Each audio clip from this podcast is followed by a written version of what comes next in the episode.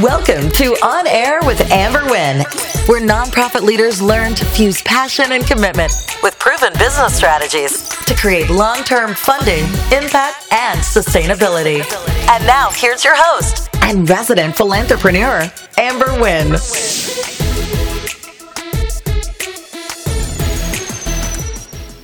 Hey, fam. It is Amber Wynn. You're on air with your girl. And this week's episode is Compliance Part 2. Last week, we talked about compliance as it relates to your organization, making sure that you keep your um, 501c3 tax exempt status active. This week, we're talking about your programs, right? Um, I talked a little bit about compliance being a part of your fundraising strategy. This week, we really, really dive into that. Um, we're talking about how um, compliance is used in the big picture from a funder's perspective and how that really impacts your organization. We're going to dive into all of that. We're going to get into the details so you really understand why I get excited about compliance. I use compliance um, to set myself up powerfully for more funding, but we'll get into that right after this break from one of my sponsors. Do you have a tool that organizes your company's paperwork and takes care of all your record keeping? Does your current record keeping system send you 90 day alerts to remind you that your key documents are about to expire and need to be renewed? Can you find contracts and procurement opportunities in seconds from any of the 50 United States so you can grow your business?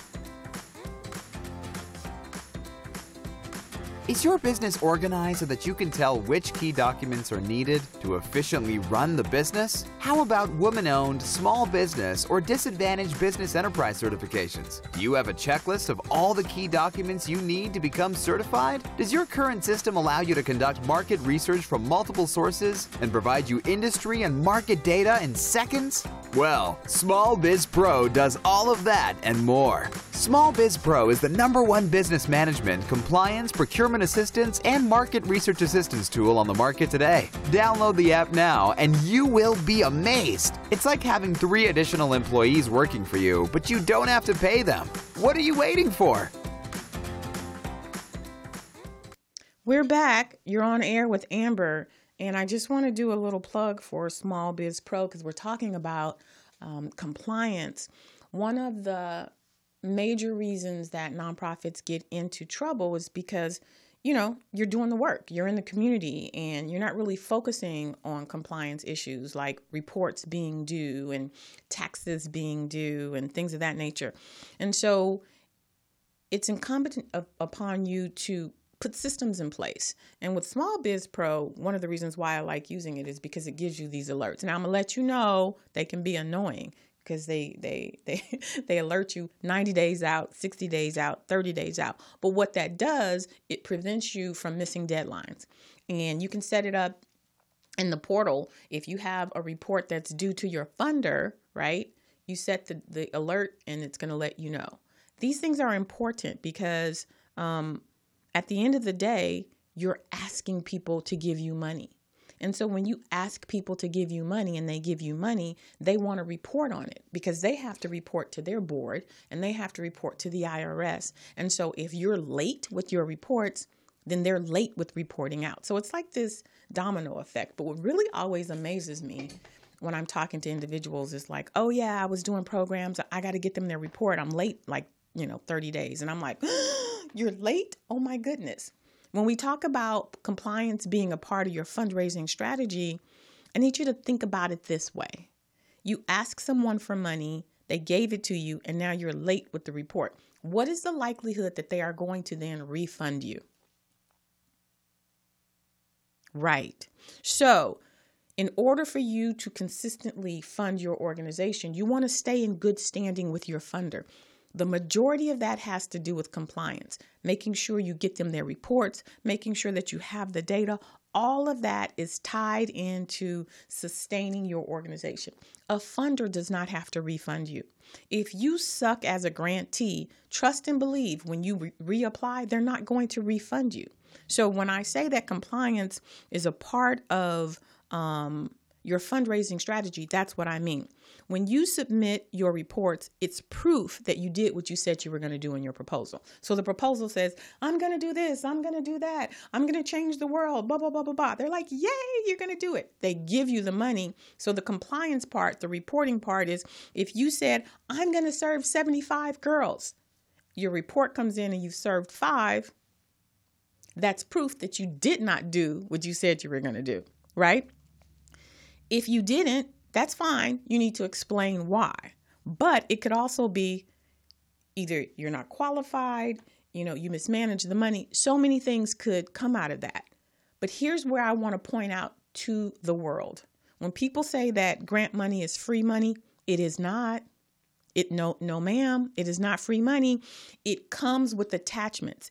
It comes with um, um, accountability. This is where that free money, this is where that free money says, okay, what did you do? So grant money is not free money. No, you don't have to pay it back, but you definitely have to demonstrate a return on the investor's investment, right? Um, they're also going to look at things like how much of the grant did you spend? When did you spend it? And where did you spend it? How do they know all of that?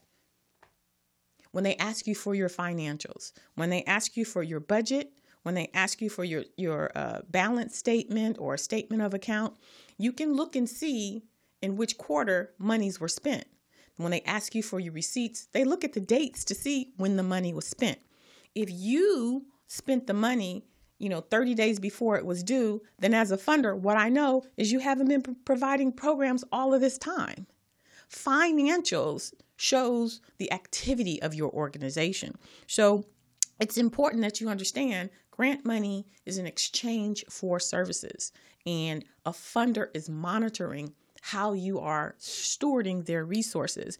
And if you don't do a good job, they simply will not refund you. And when we talk about a strategy, you want to get in good with your funder. You want them to say, oh, yeah, let's make sure we fund Amber because she always gets her reports in on time. She always gives us the data that we ask for. Some people will submit reports, and I'm like, you didn't say anything. Like, you didn't give them what they needed so that they can report out, you know? So I just want you to understand that that is important. What's also important from a compliance standpoint is you can't spend money on anything you want to to spend it on. They give you $250,000. The $250,000 was supposed to go specifically for the program. So, for materials and supplies and for equipment, you decide you're going to take that money and pay salaries. Well, guess what?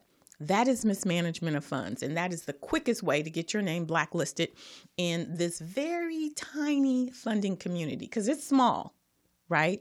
So, I'm in the room, I'm on several boards with other funders, and you know, we're just chit chatting, whatever. What's going on? Do you know the organization X, Y, and Z? Yeah, yeah, yeah, yeah. Do not fund them. Like that's how it goes. What happened? You know, they decided that they were going to take the money and, and, and, and spend it on salaries. They didn't ask you for permission. No, they just did it. Oh, okay. So it's a small community and now you set yourself up so not only have you um, you know burnt bridges with your current funder but potentially from getting other funding because it's a small community so compliance is extremely important you want to always turn on your reports turn in your reports early I'm not even going to say on time. I'm going to say early because if they find something, you want to be able to fix it, right? Um, if there's a challenge, you want to report that early because sometimes you can say, hey, you know, we thought we were going to have 15 programs, but because of, you know, a pandemic, you know, we ended up only having seven and they were virtual, so we have savings. May I have permission to move that savings over here? You have to get permission because your proposal, your agreement stated that you were going to use that money for those 15 um, sessions. If they say, yeah, go ahead, take that 7,000 that you were going to use of that 15 and you use it for something else. But you have to get permission because it is a legal agreement. And if you don't do that, um, again, it's mismanagement of funds and it just opens up a whole can of worms for so many things. So, When I say that compliance is extremely important for your program portion of your organization, I mean it. It's important and it's powerful. Listen, when I was executive director, I would always call up my program officer and I would say, Hey, guess what? We had this amazing thing happen. So when the program officer would go back to the board, they report out, Amber had this amazing thing happen. And then the other thing about that is I told her about the amazing things because if something went wrong, I didn't want her to be like, "Oh my God, you know, they they can't do a good job." They know that that's just um, an exception and not the norm. So compliance is important to the success of your organization. Compliance, providing data, statistics, measurable um, outcomes, that is the way that you continue to fund your organization. And that's why I get excited about it, right? Because it's not just about, you know, making those initial contacts with your funder. It's about donor cultivation. It's about creating a relationship. And if you give your funder the information that they need to demonstrate that their investment in you was um, beneficial, was productive, was impactful, then you increase the likelihood of them giving you more money. So it's a it's a it's a dance. You know what I mean? And um, it's important that you understand that. Being late for reports, no bueno. Um, not turning in information, not providing um, things like receipts, no bueno. No bueno. And they're not going to refund you. And they're going to tell all of their other, um, you know, colleagues about your lackluster compliance um, responsiveness. So that is a no no. And I want you just to really consider that. All right. You know, I can get excited about this stuff. I really, really can. But we're going to pause right now and go into a, another commercial. I'll be back on the other side. You're a school, a foundation, a healthcare provider, or an environmental group, a museum, a church, a shelter, or a community service. You're starting a nonprofit on a startup budget, and you need to get this right the first time. No mistakes, no misunderstandings, and no costly do overs. At Nonprofit Elite, we know what you need because we've been there too. Accurate information, mistake free filings, and peace of mind assurance that your 501c3 application will be successful. This is what we do, and we are very good at it, all backed by our industry leading guarantee and 100% IRS approval rate. But forming your nonprofit and obtaining tax exempt status is just the beginning. Once you're up and running, Nonprofit Elite will consolidate the bulk of your operations into one place, including your accounting, compliance, website, fundraising, and more. We do the work of several full time staff for just a fraction of the cost so that you can remain focused on advancing your mission. Contact Nonprofit Elite for expert preparation of your formation documents and 501c3 application and for a full range of accounting, fundraising, and administrative solutions. Hey, you're back with on Amber, um, on air with Amber. Wow. Hey, you're back with On Air with Amber, and today we're talking about all things compliance for the program. And this is the time of our episode where you get to ask me your most pressing questions, what it is you want to know from me. You know, I can talk forever and ever about all kinds of things, but I really want to know what's important to you. So, right now, we're going to take a question and, you know, ask me, ask me what you want to know. Hello, Amber. This is Jesse from San Diego, California. My question is about impact. How do you demonstrate impact for things like improved self esteem or self confidence? I know we make an impact, but I'm not sure how to quantify these types of outcomes. Thanks. That's a great question. It is a great question, um, especially since we're talking about compliance and reporting. In the direct service sector, when um, when you're providing services to people and you're saying things like oh we're going to um, empower them to you know improve their self-esteem and increase their confidence it is a challenge to quantify that. And your funders want to know well what is the impact that you made? If you promised to empower them what does that look like? Uh, it happens um, through correlation. So for example if you're um, if your clients didn't do certain things before your intervention and now they do those things, you can make that a correlation. Let me give you an example. Um, if your program is about building self esteem and self confidence, and one of the things that you do is have them do public speaking, well, they weren't comfortable with public speaking before, but after your 12 week program, now they're doing podcasts and they're interviewing people. Well, that's um, a reflection. You can correlate that to them increasing their self confidence or increasing their, their self esteem. If um, the organization said that they're going to improve their confidence before they didn't feel comfortable with applying for jobs. You teach them job placement techniques, how to interview, um, you know, how to write a resume. You can correlate. Like, well, before, they didn't know how to answer these 10 questions. Now they can answer these 10 questions. So it's a correlation. The things that they didn't do before, whether it's an action or a behavior, um, you can say, well, before they didn't do it and now they do it.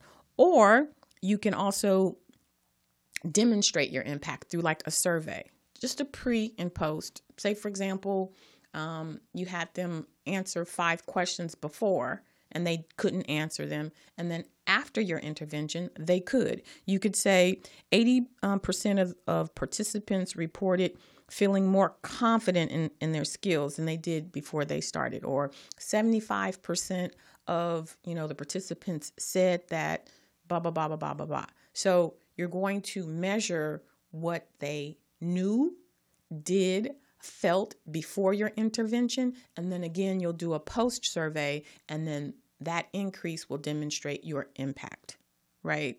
So if they weren't confident in their skills before, um, maybe them stepping into a role, they're now a mentor. Well, if you weren't confident, you wouldn't feel confident being a mentor, but now after this, you're so confident you are. So it's really about correlation and it's really about demonstrating based off of what was and what is now how you can quantify your impact.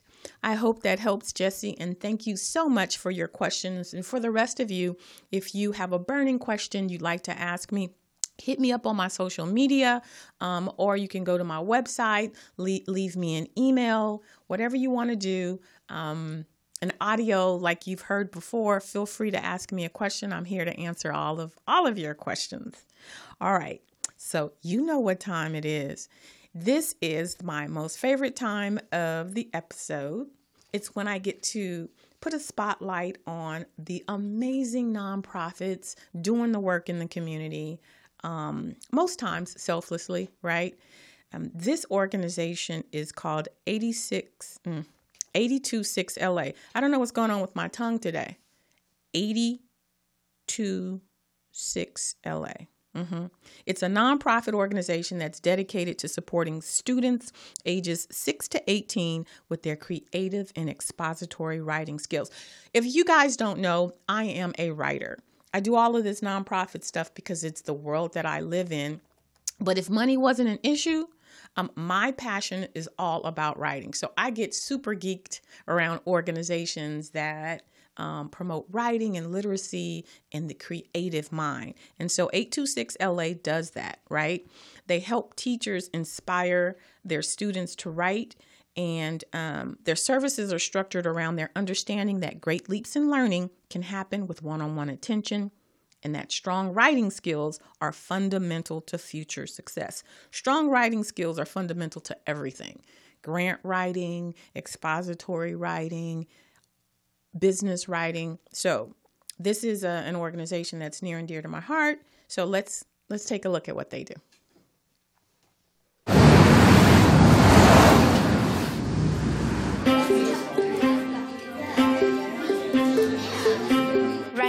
To 6LA, it feels more different because there's a lot of tutors that help us.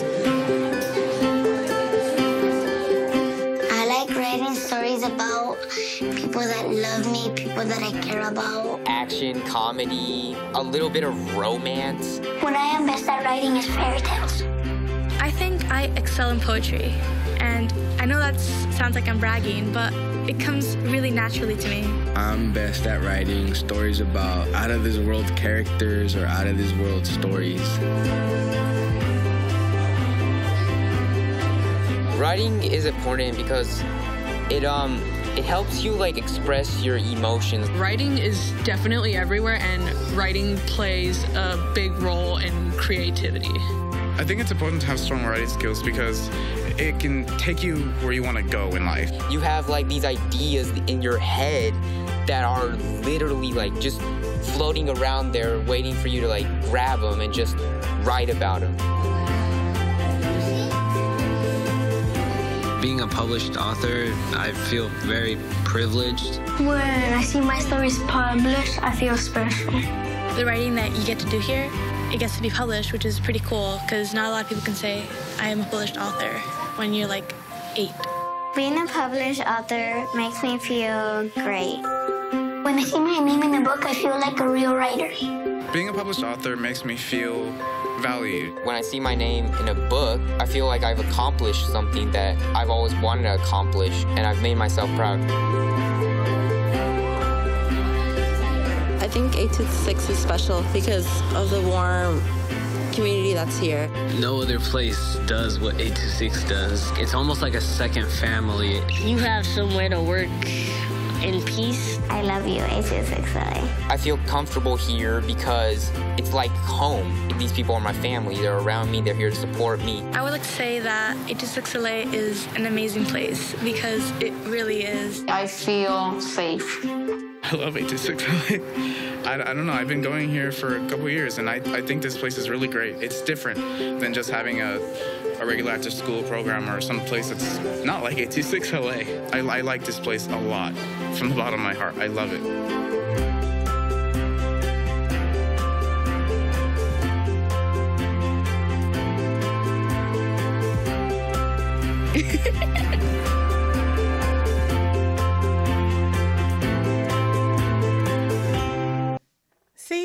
The work that you guys are doing in the community. It is so amazing. And like I said, you know, writing is near and dear to my heart. Um, listen, if you want to support this organization, please support this organization.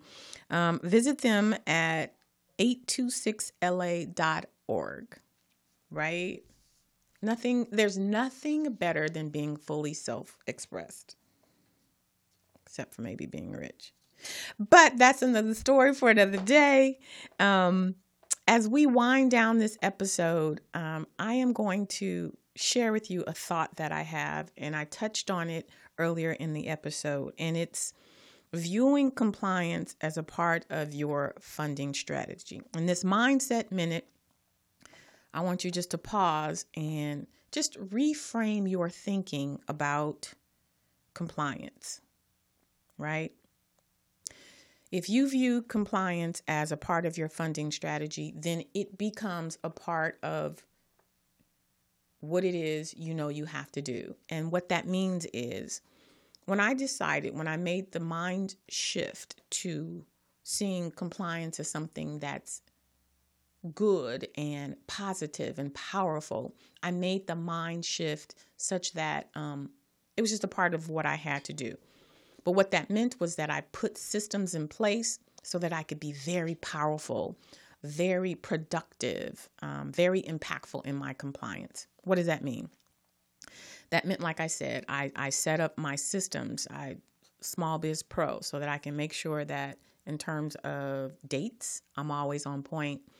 Um, wave apps, I gather all of my receipts and I can produce financials that tell my story powerfully.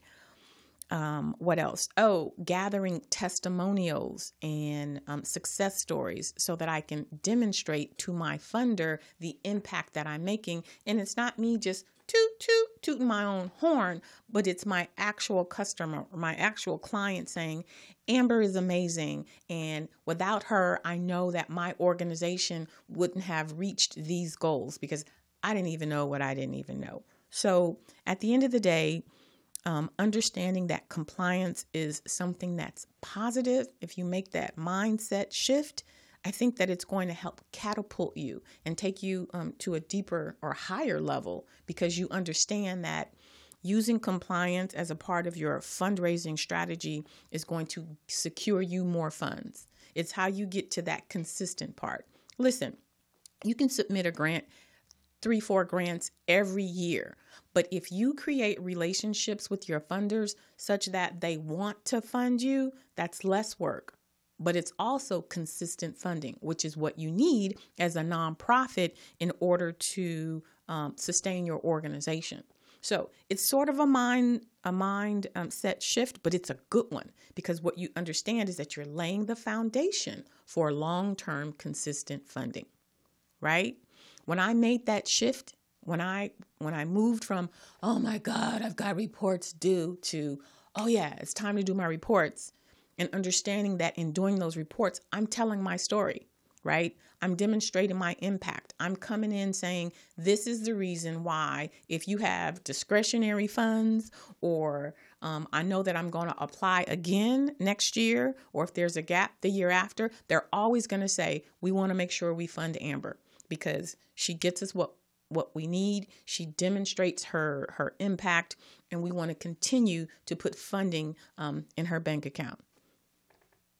So that's my mindset minute. I, I hope that you can understand how using compliance is something that's beneficial for your organization and start to put things in place that will help you to be successful. It's not going to just happen. It's something that you've got to plan and put in place. And so I try and share resources to help you put things in place so that you're successful. All right. So that's it. Um, wrapping up our two part series on compliance. The first part, if you haven't listened already, go check it out. Part one talks about compliance with the organization, making sure that you keep your 501c3 tax exempt status um, active. And then this part, this this episode was about your programs, making sure that you are providing your funder with quality content, that your reports are on time, and that you shift your mindset so that you understand that compliance is a part of your fundraising strategy. All right, fam, that's all I have for you this week. Um, looking forward to spending more time with you. Be sure to hit me up on all my social media channels. Let me know how you're feeling about the podcast, what topics you want to hear about. If you have a question, leave it for me. Um, but mostly, I want to say to you, thank you. Thank you for the work that you're doing in the community. And I know that it's a lot, and I know that you know the work that I'm asking you to do to strengthen your organization is a lot, but I guarantee you it's going to pay off, right? I guarantee you that if you implement the strategies and the things that I'm asking you to do, it comes from a place of making sure that you work smart and not hard. If you do these things up front, it's going to make your life easier in the back end. So I got you. That's what I'm here for. I'm here to support you because you support your community. So, on that note, we're going to close out and I'm going to thank you. Thank you for spending your time with me today, and I'll see you next week. Bye now. Thanks for listening. If you enjoyed this episode, subscribe and leave a review on iTunes head over to www.amberwynn.net slash podcast for the links and resources mentioned in today's podcast. See you next time.